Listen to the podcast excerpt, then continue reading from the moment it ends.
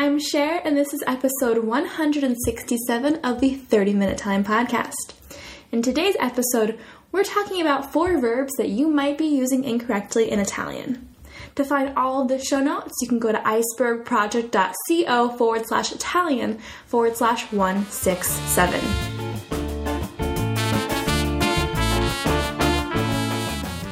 Benvenuti to the 30 Minute Italian podcast. I'm so happy to be here with you today. Uh, we're talking about a really fun topic that I've just been super nerdy about in the past couple of months. So I hope all of my nerdiness with language helps you speak the language more fluidly so you can, like the podcast, like I want you to do here, is to think and speak in Italian. So, four verbs in Italian that you might, and that I know I have messed up or used incorrectly in the past, and maybe sometimes still do, because nobody's perfect and these things happen. Okay, so while it might be lovely in terms of our sanity to be able to translate from English to Italian word for word and not mess up the meaning, um, it's not nearly as fun as trying to navigate all of the linguistic roadblocks, you could call them, that Italian offers us.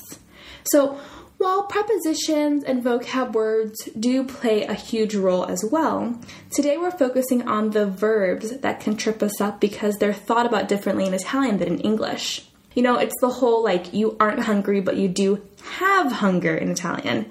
It isn't hot, it makes hot, using the verbs avere and fare respectively, instead of the ever present English usage of the verb to be. Now, there are tons of these verbs, like I mentioned before, but I don't want to overwhelm you with all of them, so I'm just going to tell you four to start. Our first offender, our first verb, is prendere. And prendere, as the definition states, means to take or to get. And my question to you is in Italian, did you take that class using prendere or did you frequent it? So, in English, we like saying that we took a class or lesson, but in Italian, they frequent a class or lesson. For example, ho frequentato un corso su Dante. I took a class on Dante. So, I mean, in English, we think of it as like, I'm taking this course and now it's mine, um, and that kind of possessive mentality. But in Italian, it's more about, you know, I visit this class, I frequent it, I come and I go kind of mentality. Other verb phrases that you would use prendere with would be prendere qualcosa da bere, which, while it literally means to take something to drink, would in English mean to get something to drink. Prendere una decisione, literally to take a decision, means in English to make a decision. And then this one makes sense prendere l'autobus, to take the bus. Now, in the same vein, did you take a shower in Italian or did you make one? Now, instead of using the verb prendere to discuss the shower you took this morning, using you have to use the verb fare to discuss the shower that you did or made. After all, you did turn the water on, and that can be thought as making the shower. For example, Questa mattina ho fatto una doccia, ma l'acqua era freddissima. This morning I took a shower, but the water was so cold. Questa mattina ho fatto una doccia, ma l'acqua era freddissima. Okay, offender number two. This is the verb introdurre. Introdurre. And that means to introduce or to bring. However, the question two is did you introduce yourself to somebody or did you present yourself? In Italian. In English, we like to say, I introduced myself. But in Italian, we would say, I presented myself, which kind of sounds like you're showing yourself off and then leaving somewhere else. In Italian, though, it's normal.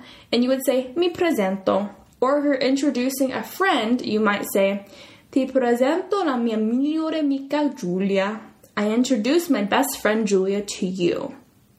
So if you wanted to use introdurre though with some kind of phrase in Italian, you could say introdurre cambiamenti. To introduce or to make changes.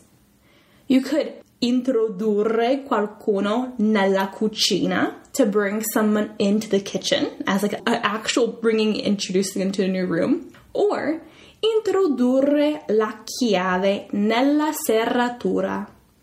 To insert the key into the keyhole. Okay, offender number three, and this one gets a lot of play in the future and now. And that's the verb avere, which means to have. So we, when discussing a party, we might want to say, I had a party. But in Italian, did you have a party or did you make one? Instead of using the verb avere for the party, think twice and use the verb fare for the party that you did or made. For example, facciamo una festa per il compleanno di Giulia il mese prossimo. Facciamo una festa per il compleanno di Giulia il mese prossimo. Let's have a party for Julia's birthday next month. Other phrases you would use avere with, not fare but avere, is avere paura, to be afraid, literally to have fear. Avere fame, to be hungry, or literally to have hunger. Or avere una lezione, to have class, as in I'm going to class because I have class. In this case, we wouldn't use frequentare. Frequentare is like your overall verb. Like, you know, last year I frequented this class on Dante. When you have a lesson, it's like, you know what, I'm late, I have a class, I have to go. Okay, and our final offender is the verb mancare, to miss. I love this one. So, did you miss the train in Italian or did you lose it? In Italian, when you're running late and you miss your train, you don't use the verb mancare to miss, but you do use the verb perdere to lose. So that would be, oh oddio, ho perso il treno. Sto per arrivare in ritardo al lavoro. Meaning, oh god, I missed the train. I'm about to be late for work. On a similar note, you don't miss the beginning of a movie, you lose it. Like, cosa è successo? Non ho capito perché lui è un. Ho perso l'inizio del film. What happened? I don't understand why he's a werewolf. I missed the beginning of the movie. And one that's less frequent but still exists if you've been gone away for a while from Italy, your friend won't tell you that you've missed a lot of gossip, but she might tell you that you lost a lot of it. Like, non sai che Emilio e io non siamo più amici? Mamma mia, Cher, ti sei persa molte cose. You didn't know that Emilio and me weren't friends anymore? Oh my goodness, Cher, you've missed a lot. So, other things that you might use mancare with and not perdere would be to miss someone, like mancare a qualcuno. Mancare a qualcuno. To miss someone, like mi manchi. I miss you. To lack experience is another one. Mancare di esperienza. To be missing of experience. Or mancare di rispetto. To not be respectful towards someone. So, as a quick recap, our first offender was prendere, to take or to get. We don't take lessons in Italian, we frequent them. Ho frequentato su un corso su Dante. I took a class on Dante. But we can get something to drink, prendere qualcosa da bere, or prendere una decisione, to make a decision. We also don't take a shower, we make a shower. Fare una doccia. Number two introdurre, which literally means to introduce or to bring, but we would always want to use in Italian presentare to introduce ourselves, as in mi presento. I'll introduce myself. If you do want to use the verb introdurre, you have to be very literal. You have to introduce someone into a new room, like introdurre qualcuno nella cucina, to bring somebody into the kitchen. Number three, you don't have a party in Italian, you make a party. It's much more proactive. You can use avere with things like avere paura, to be afraid, avere fame, to be hungry, or avere una lezione, to have class. Number four, the verb mancare, to miss.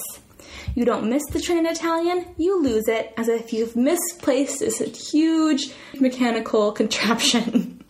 so you would say, ho perso il treno. I lost the train. I missed the train. We would also use perdere for missing the beginning of a movie.